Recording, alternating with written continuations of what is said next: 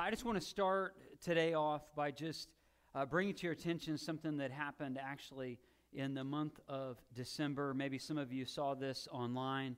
Perhaps some of you saw it uh, through Facebook. Perhaps you saw it on the in the newspaper, the local newspaper. But I want to bring to your attention uh, something that is somebody who I think is heroic and who did something very heroic.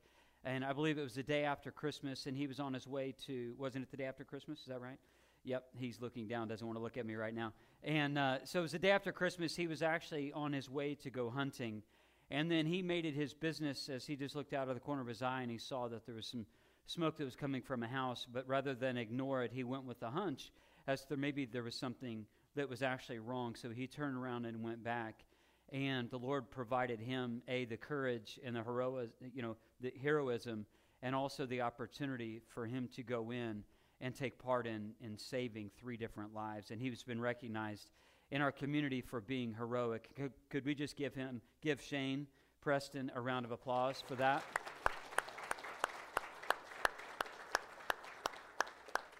What's amazing about all of this is every time I say this, he feels really nervous. So Shane rarely feels nervous. I love making him feel nervous. So this is great. Uh, and he, of course, doesn't didn't want any attention. He didn't even tell me about this. I had to find out through other people.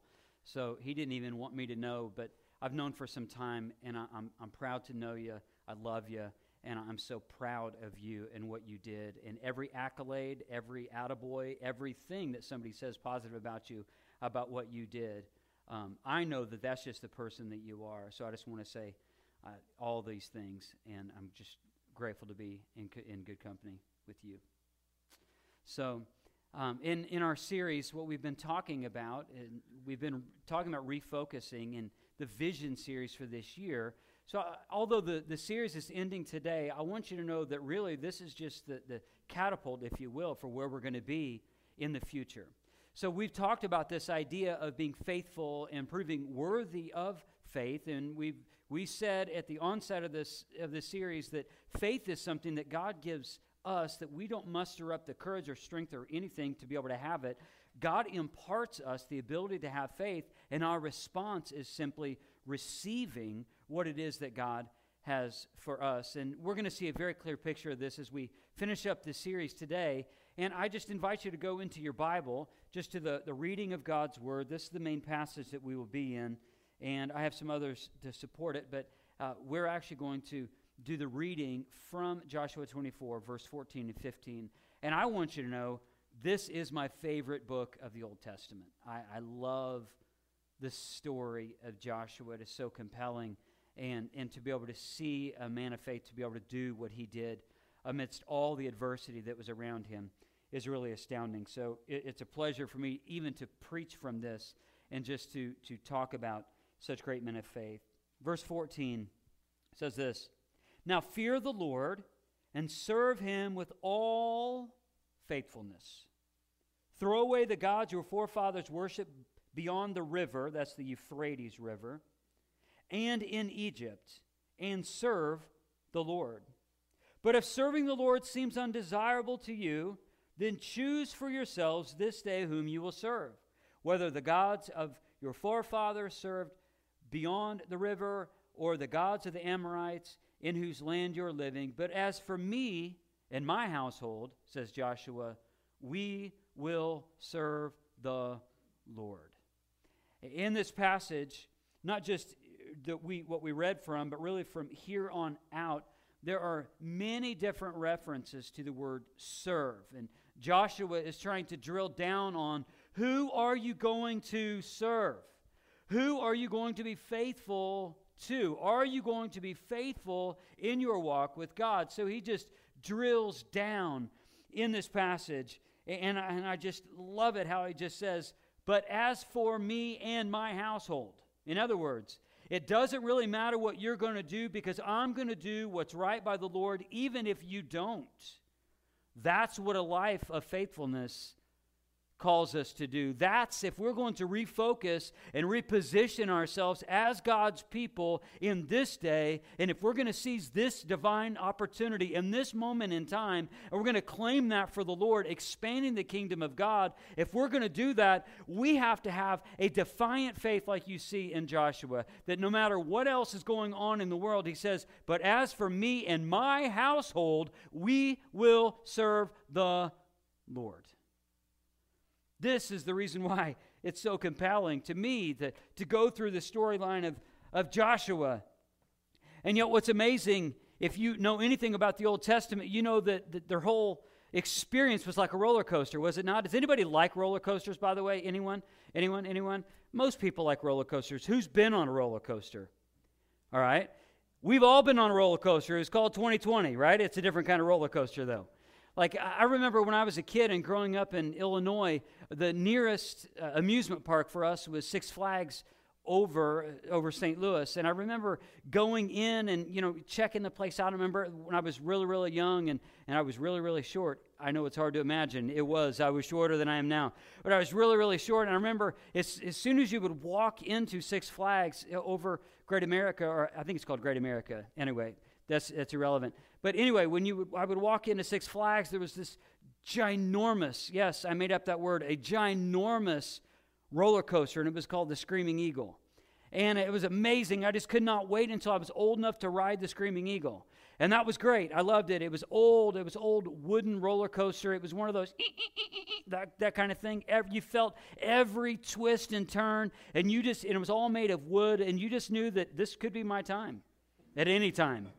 Uh, it, I mean, you would go to the top and you would swerve back and forth, and then they ended up putting in, you know, all the, the ones that are actually metal and, and they're better and they would break better, and you didn't feel like you were in like a, a collision going, you know, 100 miles an hour uh, and all of that. But I remember just the experience wanting to be on a roller coaster. See, when we go to amusement parks, we want to be on a roller coaster, but yet in life, we don't want roller coasters, do we? We don't like roller coasters. We don't like the, the twists and turns and ups and downs and oh, what am I going to do? And and you know, you get to the bottom and you lose you, you lose your stomach and, and like you're an experience where you, everything's at the pit of your stomach and I don't know how this is going to turn out. We don't like these times. And yet what we see in the, with the Israelites is you see that they're on a constant roller coaster of prosperity, sin, repentance. It's up and down and up and down and a twist here and a turn here and it's prosperity. And then that prosperity that God brought, then they committed sin and then God would bring consequences and then the people would respond with repentance. And yet, what is amazing to me is Joshua, as, as he says, As for me and my household, we will serve the Lord. He says, Y'all can go on the roller coaster if you want, but I'm not going to. I'm going to live my life faithfully for the Lord. And there's a defiance, a good defiance in, in that message. Not a defiance as, as far as stubborn defiance. No, no, no. He was willing to yield to God and to the Spirit of God to do what it was that God wanted him to do. Joshua had to stand apart from the people for the people. He had to stand apart from the people for the people. This is what Joshua did. He had to distance himself in this, in this passage. Now, it's at the end of his life, and he knows that it's at the end of his life and it's the end of his leadership. And yet he recalls in this chapter the covenant that God is now in covenant with these people. He had been in covenant with these people. And he reminds them of the covenant, the covenants and the history of what God had delivered them through. And now he's saying, As for me and my household, we will serve the Lord. He says, He's distancing himself. He's apart from the people, but he's speaking for the people. And every time he drills down, he says, Serve the Lord, serve the Lord. Who are you going to serve? Serve the Lord. What he's doing is he's pounding the table and he's pounding their hearts for them to make a decision. Who is it that you're going to be faithful to? Are you going to be faithful to what Joshua said? Are you going to be faithful to, to, the, to the, the people or the gods who are worshipped beyond the Euphrates River and in Egypt? He's, he's talking about their storyline the Chaldean gods, the Babylonian gods. He's talking about uh, the gods that, that they that used to, to, to worship and to falter with, and the Egyptian gods when they were in slavery. He says, Are you going to serve those gods? And then notice he also says in verse 15, and he talks about beyond the river, or the gods of the Amorites, which is the gods of the false gods of the people who surrounded them at the time. And he says, Who are you going to serve?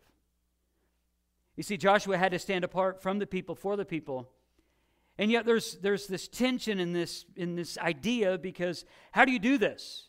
How do you stand apart from the people and before the people? And us as followers of Jesus, maybe you, you've kind of felt this tension when you talk about or when we just you come into this place and this seems like a holy and sanctified place and we sing praises and worship to god and we have experiences of, of just freedom and worship and, and maybe the lord would speak to you through the power of the preaching of his word and you have these moments and then sometimes what happens is when we leave this place we feel like god is here but god's not where we are at the time. He's not at work with our boss or our coworkers or, or in that family dispute or, or, or that argument or, or that stress and, many times we feel like that God is only involved in these places, but He's not involved in the other places. And I want you to know that God is faithful to be. God is faithful, and He can be seen and experienced in every facet of life.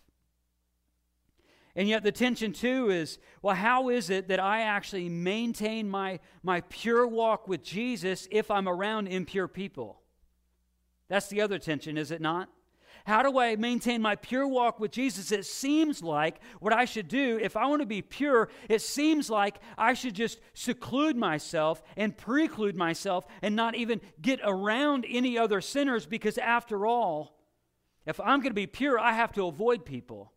And yet, at the same time, the Great Commission tells us to go all into the world and make disciples and baptize them in the name of the Father and the Son and the Holy Spirit. Now, I don't know if you've baptized anybody, but that's up close. I've had the opportunity of baptizing many, and it's up close. If they've got something, you've got something. So there's not a distance from the world, but yet, how is it that we, we keep a safe enough distance as far as within our own being that we can actually speak for the world, but we're not consumed with the world. This is the tension we feel. And sometimes it, it maybe it's it's like like if I told you, said, hey, hey, we're all gonna we're all gonna work in an ink factory and, and everybody's gonna have to wear white. Like, how's that gonna work out? In an ink factory? Doesn't matter what color the ink is, right? It doesn't really matter. It's like that's impossible. It's not impossible. Because what you actually see is is God doesn't just think of things as far as on the outside, God looks at you on the inside. And there's this, this message that came through Isaiah 118, and I wish I had time to share the whole chapter because it's powerful, but I'll just give you one verse. Isaiah, he gives uh, this, this message, and, and in the prophet Isaiah, he talked about Jesus over and over and over. And he talked about how Jesus is the Messiah. And he talked about, and he hinted at that Jesus was going to, that, that he would ultimately die and the way that he would die. And he would be despised and mocked. And he would be pierced for our transgressions, is what it says in, in, in Isaiah 53. And, and just, and that the weight of the sin of the world was going to be on his, on his, on him, on his body. And yet we see other passages like chapter 1 8, in verse 18, he says, Though your sins are like scarlet. Scarlet's a color, by the way. It's a, it's a bright red. He says, Though your sins are like scarlet, he says, I will make them as white as snow.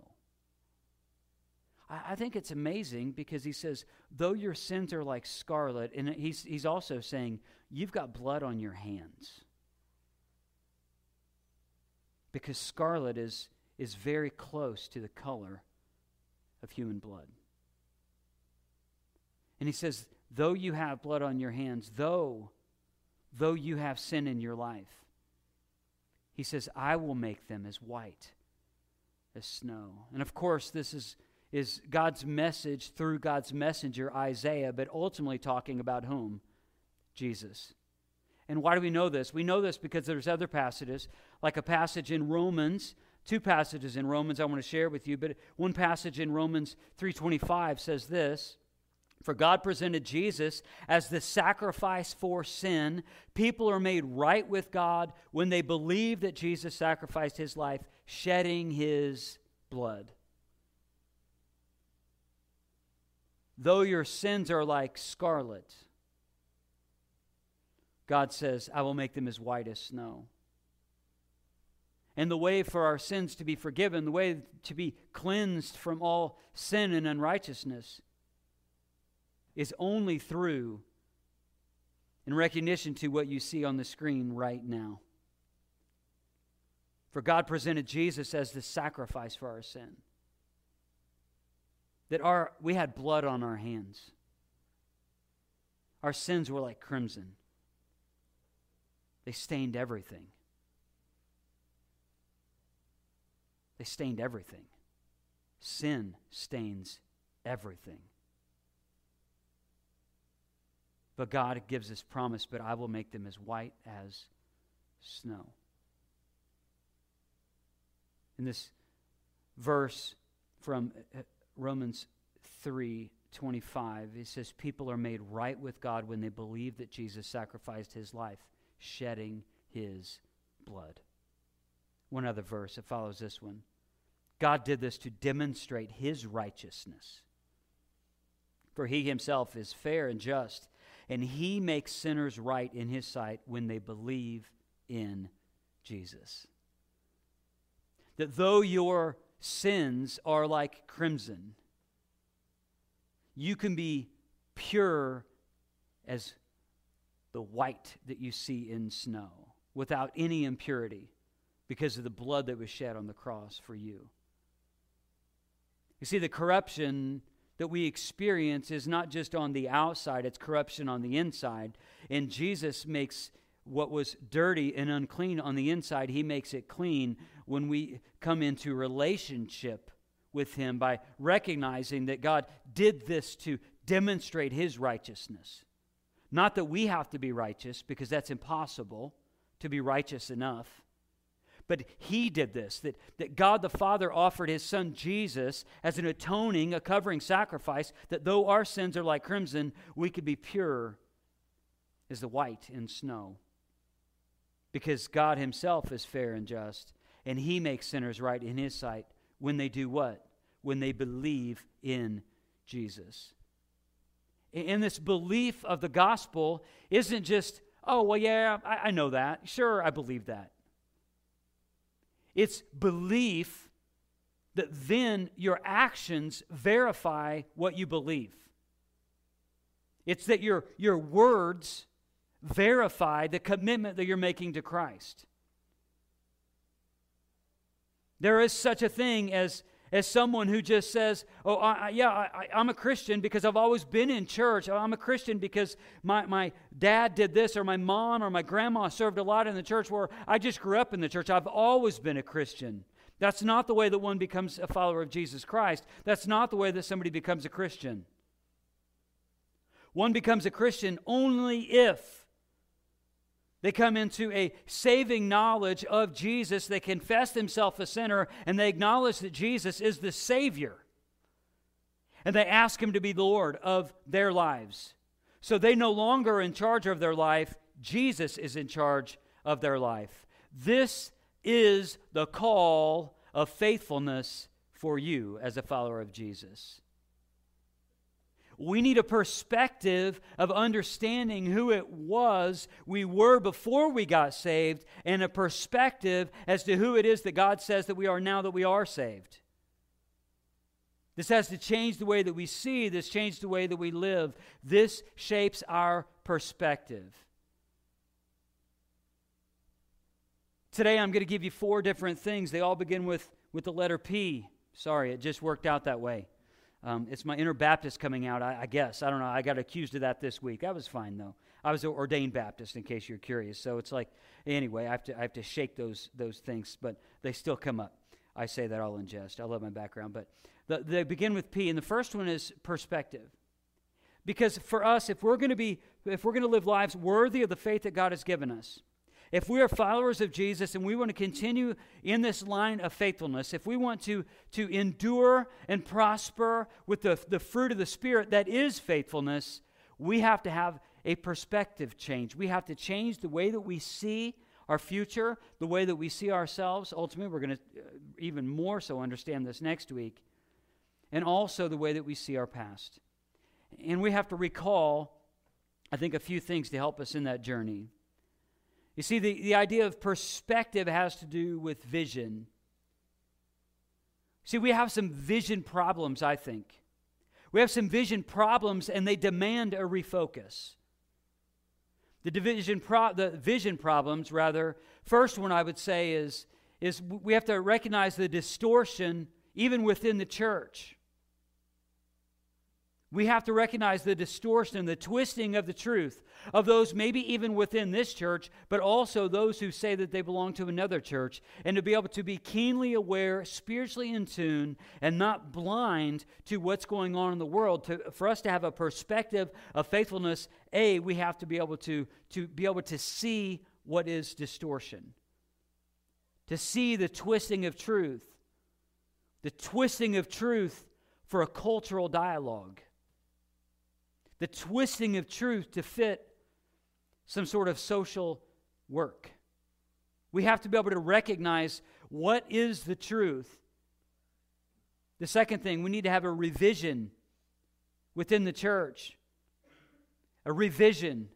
We need to revise all the areas that the church is in compromise. Where we've compromised who we are and the very substance of our faith for something that is worldly.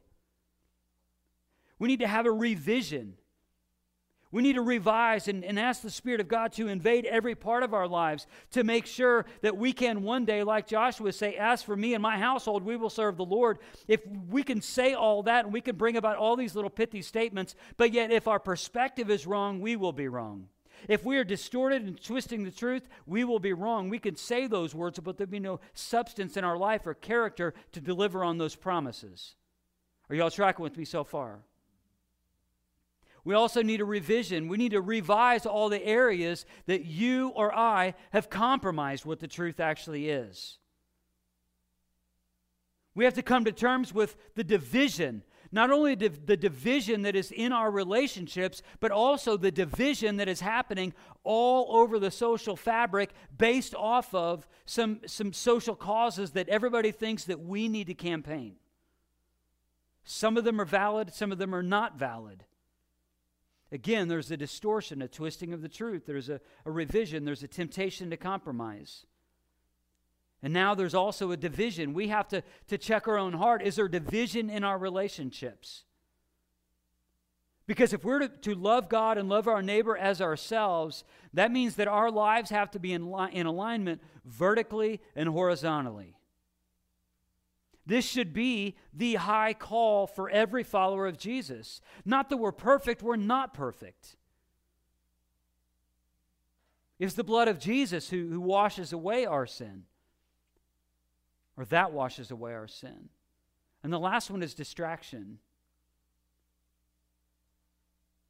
This is the temptation for all of us. We can be distracted by good things. We can be distracted by the media. We can be distracted by bad things, but we have to watch the level of distraction in our life and, and who is it and what is it that is just vying for our attention and vying for our attention because if our perspective doesn't become one of expanding the kingdom of God, living about the kingdom of God, on mission for God, if our perspective isn't around these things, if we don't refocus and center around these things, we're simply going to be distracted by every faulty offer that the world has.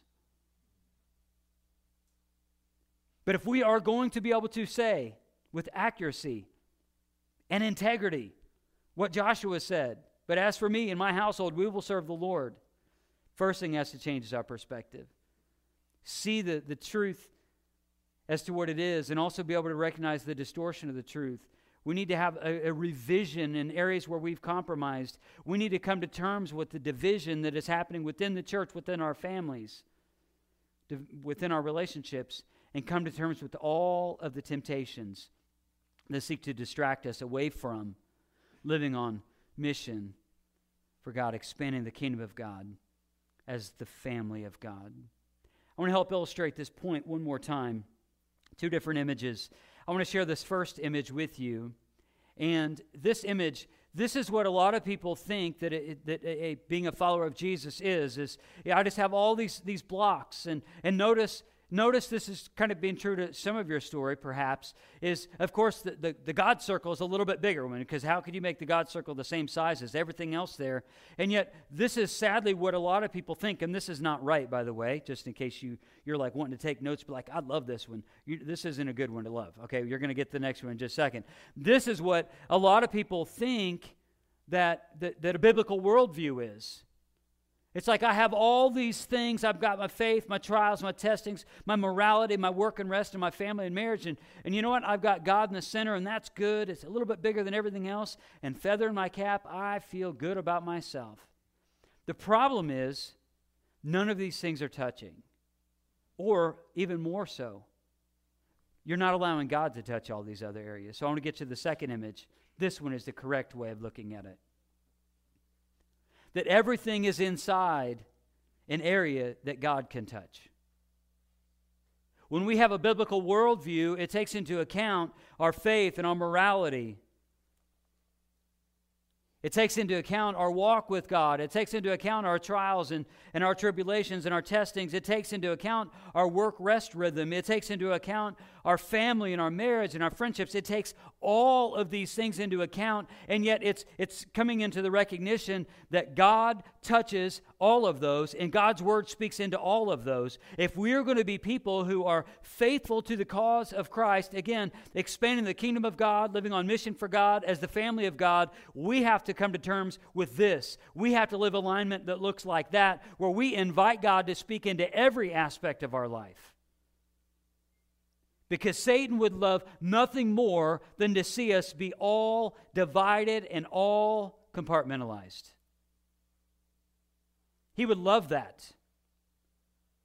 He would love that if we could be so deceived to think that God is, is, is just a little bit bigger, but yet He's not invited to touch every other aspect of life.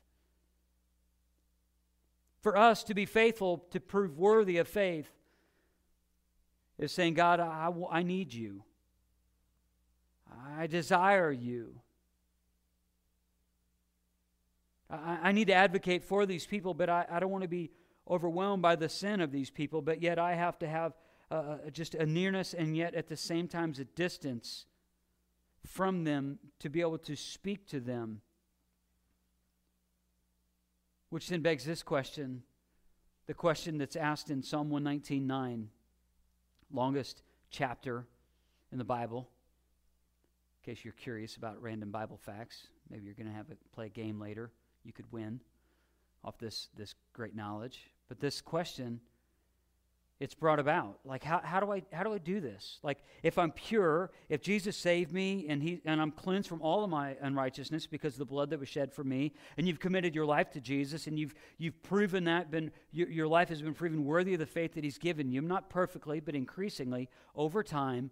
And now the question is, well, how can a young man keep his way pure? How can I, how can I stay pure? How can a, a young woman keep their, her way pure? How can a, a, a older man keep his way pure or an older woman keep her way pure? And the answer is in the same verse by guarding it according to your word.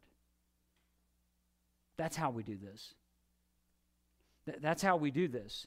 If we're going to have a, a perspective that is a biblical perspective a way for us to recalibrate and refocus if we're going to be able to double down on the mission of God, living about the, the kingdom of God as the family of God into our future, the near and distant future. And, and we're going to have we're going to be people of faith and believe that God's not done. That no matter what goes on in the world, no matter who sits in the, in the Oval Office at 1600 Pennsylvania Avenue, or who sits in the, in the governor's mansion in Atlanta. That no matter what goes on in all of these things, how are we going to keep our way pure? How are we going to be faithful? It's by guarding it, guarding our lives, guarding our future, guarding our hope, guarding our peace, guarding our way according to the Word of God. You see, the Great Commission and commandments, we talk about this from time to time. The Great Commission and commandments are biblical commands to maintain contact with the world, that's people, while avoiding contamination from the world, that's worldliness. This is what we're supposed to do. The same message that Joshua is now carrying about when he says, As for me and my household, we will serve the Lord. He is, he is the leader. He's advocating for the Lord and he's speaking truth to the people. And he has a defiant faith. It, it, there's so many corollary ideas with what you see on the screen right now. This, this idea of the Great Commission to go out and to evangelize and make disciples and baptize in the name of the Father and Son of the Holy Spirit. Right? When Jesus says, He says, all authority in heaven and on earth has been given to me. And he tells us these are marching orders. And yet we're also given the commandments, the first and second greatest commandment. I talked about them earlier loving God, loving your neighbor as yourself. We're going to do this. We, at the same time, we're going to have to maintain contact with the world, with people, but yet avoid the contamination of worldliness. And God knows this. This isn't like a mystery to God. God knows this. And yet, He wants us to walk in the middle of it because He knows that we can do so. He knows that all He ultimately will win, and those of us who are faithful to the cause of Christ are on the winning side because as we advocate for God and if we abide in Him, the indwelling of the Holy Spirit gives us everything we need. Just like Karen said a few minutes ago. Everything we need. If you're in Christ, you have everything you need. You have everything you need.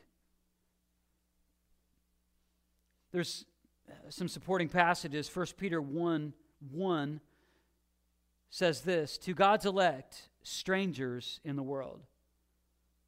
To those that God has chosen, you're to live as strangers in the world. Notice how, right at the beginning of, of his epistle, he identifies there's strangers in the world.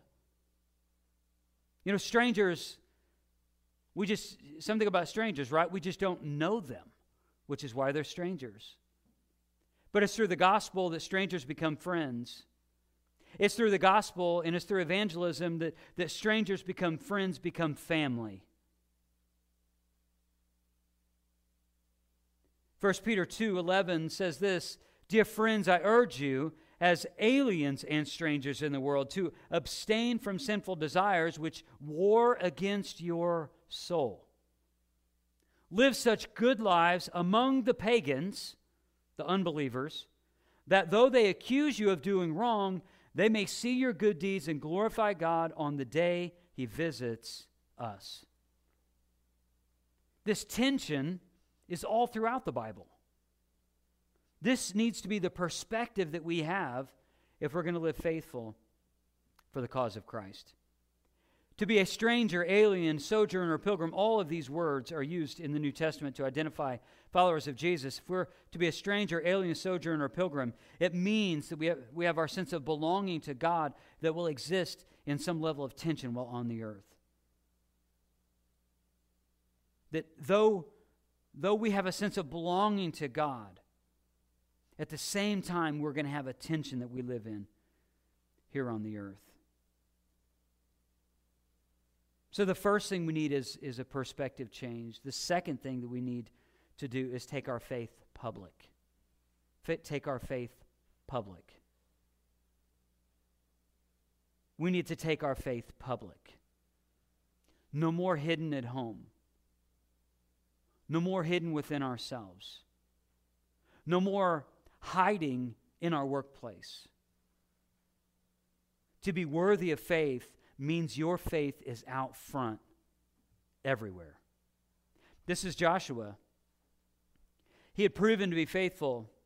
I'm going to write down, or, uh, you can write down some sources if you want. I, I don't have time to go through all these. Um, I, am tempted to because I love the storyline of Joshua, but I'll just give you some references. You can look later uh, at his life. And I want you to know that, that his, his faith was public. Like it was, uh, when he says, As for me and my house, we will serve the Lord, um, he, he's not just saying this because he's like, hey, I'm going to do it. He says, no, no, I'm going to do it because I've been doing it, I'm, and I've been doing it. I'm going to continue to do it. Joshua, he had a faith that was willing to stand alone. Well, not really alone. He stood with Caleb. Of the 12 spies who went out to spy out the promised land, two of them viewed it through the lens of faith. That was his perspective of faith. While the 10 thought that if they if they took the land, sure they may take the land, but then but then right after that the, these these large people or these people are going to come in and kill him. And yet he was willing to stand alone or stand with Caleb. You could go to Numbers 13 and 14 and read that for yourself. The same group of people in Numbers 14, verse 10, the same group of people are considering killing him because his response is one of faithfulness. In Exodus 17, 8 through 16, we see that he served faithfully under Moses' leadership. He, he took a backseat to learn what he, he should in that moment, just being under Moses. And another thing, he had uh, just this encounter with that Moses was there, this encounter, encounter rather, with the holiness of God in Exodus 24 12 through 18, where he's invited up to the mountain and experience the holiness of God. Such a rare glimpse. If you look in the Bible, there's only a few people who've had that, that exposure to the holiness of God. Moses lays hands on Joshua in Deuteronomy 34 9 identifying him as the chosen one who would be the leader after Moses would pass away. Joshua led the Israelites into the promised land. That was in Joshua 1. He led them across the Jordan River, and God provided a miracle just as he had with Moses in the Red Sea. And Joshua followed some uncanny instructions in, in Joshua 5 and 6 on how they were going to take Jericho, just marching around it. And just God just showed out in a big way. Some of you already know this. He's like, he didn't even have them have to draw swords. They were literally yelling, and it's like around and round and round and round. Eventually, the walls come down, and then, then the, the enemies are defeated. God taught Joshua the value of mercy by setting up the, what, what was known as cities of refuge. By the way, that was that was an element of social justice at the time. You can read that for yourself in Joshua 20. At the same time, Israel had a long period of, of rest from their enemies and they had no real struggle. And, and what did I tell you earlier? Oftentimes, when there's no struggle, the people become passive. And as the people become passive, they become comfortable. And then eventually they'll fall back into the roller coaster of sin and, and then catastrophe, consequence, and then repentance. Joshua reminds them in Joshua 23 12 and 13, he tells them that if they mix with the pagan people around them, these people will be snares and traps and whips and thorns until they perish, is literally what he says. Joshua 23, 6 through 8, he says this. He says, Be very strong, be careful to obey all that is written in, in the book of the law of Moses without turning aside to the right or to the left Notice what he says in verse 8. Listen up, please. Do not associate with these nations that remain among you. Do not invoke the names of their gods or swear by them. You must not serve them or bow, da- or bow down to them, but you are to hold fast to the Lord your God as you have until now. They're to be an example that they're, they're amongst the pagans, but yet they're not, their practices aren't interwoven with the pagan practices. But all of this is faithful or he's showing faithful as making his faith public. Near about the end of his life in Joshua 23, he says this. He says, "Now I'm about to go. Now I'm about to go the way of all the earth. You know with all your heart and soul that not one of all the good promises the Lord your God gave you has failed." Did you know that, church? Not one of God's promises has failed. He says, Every promise has been fulfilled, not one has failed. But just as every good promise of the Lord your God has come true, so the Lord will bring on you all the evil he has threatened until he has destroyed you from this good land that he's given you. In other words, he says the consequence of disobedience is going to be harsh and it's going to be quick and it's sure. Now we go back to our main passage. verse 14, if you will. Joshua 24, verse 14. We're going to look at his posture. And the posture that he's, he's asking his people, he's, he's commanding his people. He's not, not demanding necessarily, but he's, he's definitely giving them a, a choice because God gives people choices. And he's giving them a choice. And he says, Now fear the Lord and serve him with all faithfulness. Throw away the gods your forefathers worshiped beyond the river and in Egypt, and serve the Lord.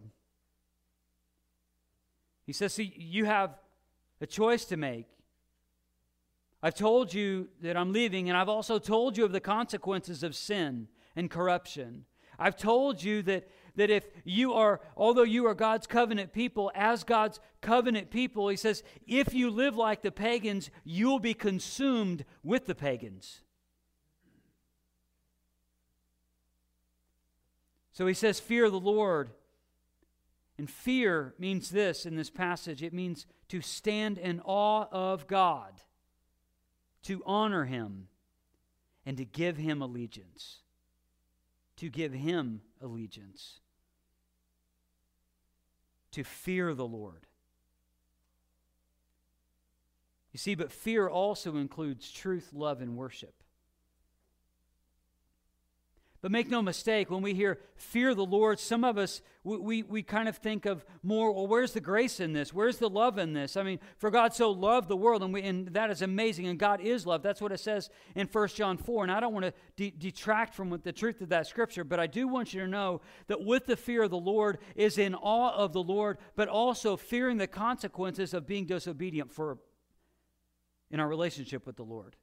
We should also fear those consequences there's a small amount of time that God doesn't give us the, the consequences. If we, we do something and we deviate off course and we disobey, God allows us to feel consequences from time to time. Not all of them, but He allows us to feel those consequences to give us an opportunity for confession and repentance. In that regard, we're no different than the, than the Israelites. Because although it's really easy to kind of map out the, the books and the writings and, and the poems and, and all of the history and all of the, the everything that's written in the Old Testament to kind of map out the roller coaster. But if we're being true to our story, isn't our life kind of a roller coaster too? Doesn't our life in many ways mimic that of the Israelites? God blesses, we feel the prosperity, we, we take it easy, we don't pray as much, we don't, we don't trust God as much, we kind of trust and we kind of settle into to what we can do and to our intellect and we get comfortable and then we feel the weight and consequences of that and we lose the peace that, that transcends all understanding. And God allows us to, to feel the weight of those consequences to do what? To give us an opportunity for us to confess and repent, for us to be in right standing, for us to have prosperity. But yet, so many times our life mimics that roller coaster. What's astounding is the grace of God is sufficient in those times of weakness. But make no mistake, the fear of the Lord is sure, it's awe and it's wonder and it's it's this trust and it's this this divine allegiance to God, but also we should fear the consequences of walking away from God. And sadly, I think that is what has happened a lot of times with where we live in the country, or in this country, and in this time in history. We like all things church, but what we don't understand is and what we don't what we haven't come to terms with is the consequences for our sin. The consequences for our sin are opportunity for confession and repentance to get right back in good standing with God. Sure, once you're saved, you're always saved, if indeed you're saved. But you can break fellowship with God. In this passage in verse 14, it also says, Serve him with all faithfulness it's mentioned seven times in the ESV and the NASB and six times in the NIV. To serve him means to obey him and worship him only. It means to love him, fix your heart upon him, obeying him because you want to, not because you have to. So, to serve the Lord, it also takes into account some other aspects. It includes worship and trust and love and grateful obedience. Which should challenge us to then, we, we should be challenged to then become faithful with our time, to become faithful with our possessions, become faithful with our family. You see, for the, for the Christian, Joshua's testimony is a model. It's a model of being a witness to one's faith, even when it's uncomfortable and unpopular. Which is why in verse 15, it's so astounding why I get goosebumps whenever I preach this passage or I read this passage or I meditate on this passage, which is probably why you did too, when he says defiantly, with the, with the faith intact, and he says, But as for me and my household, we will serve the Lord. He's saying this, he says, I am bearing witness, even though it may be uncomfortable, it may be unpopular, but I am bearing witness to Christ in this moment or to God in this moment. And he said, Here are your options. You can either follow Jehovah, the one true God, the triune God, Father, Son, Holy Spirit. You, you, can either, you can either follow God, you can either follow the Chaldean gods worshipped by your ancestors, or the Egyptian gods worshipped by your other ancestors, or the God, the false gods that are provided right around you, the God of the Amorites. He says, but you can't serve them all. You really can only serve one. Which one do you choose? My recommendation as I wind up, I wind down this passage, this preaching is this the last thing we need is perseverance. We need perseverance. These are days of perseverance. These are days of perseverance. These are days not of shrinking back, these are days of defiant faith. That's what these days are about. These days are about facing the adversity in our lives in a God honoring way. That's what these days are about. These days are about recognizing what's going on in the world, but declaring with integrity, but as for me and my household, we will serve the Lord. That's what perseverance is about. Joshua, if we're to do a biographical study of, of his life, you see this continually. He just lived a life of faithfulness. Incredible man. And God's still making people incredible today. But I could tell you, we have to have a perspective change. We have to take our faith public we have to check the posture of our heart and look and see who is it that we're serving and who is it that we're fearing. And there, there will always be testings that we have to persevere through. And by the way, in verse 15, when Joshua says, As for me and my household, we will serve the Lord, that word serve is not, if we're to, to study out that word, it doesn't just mean well, we're going to serve the Lord today. It shows the continuous act of serving. In other words, he says, I've been serving the Lord. I'm serving the Lord. And I'm going to continue to serve the Lord. That's what perseverance does.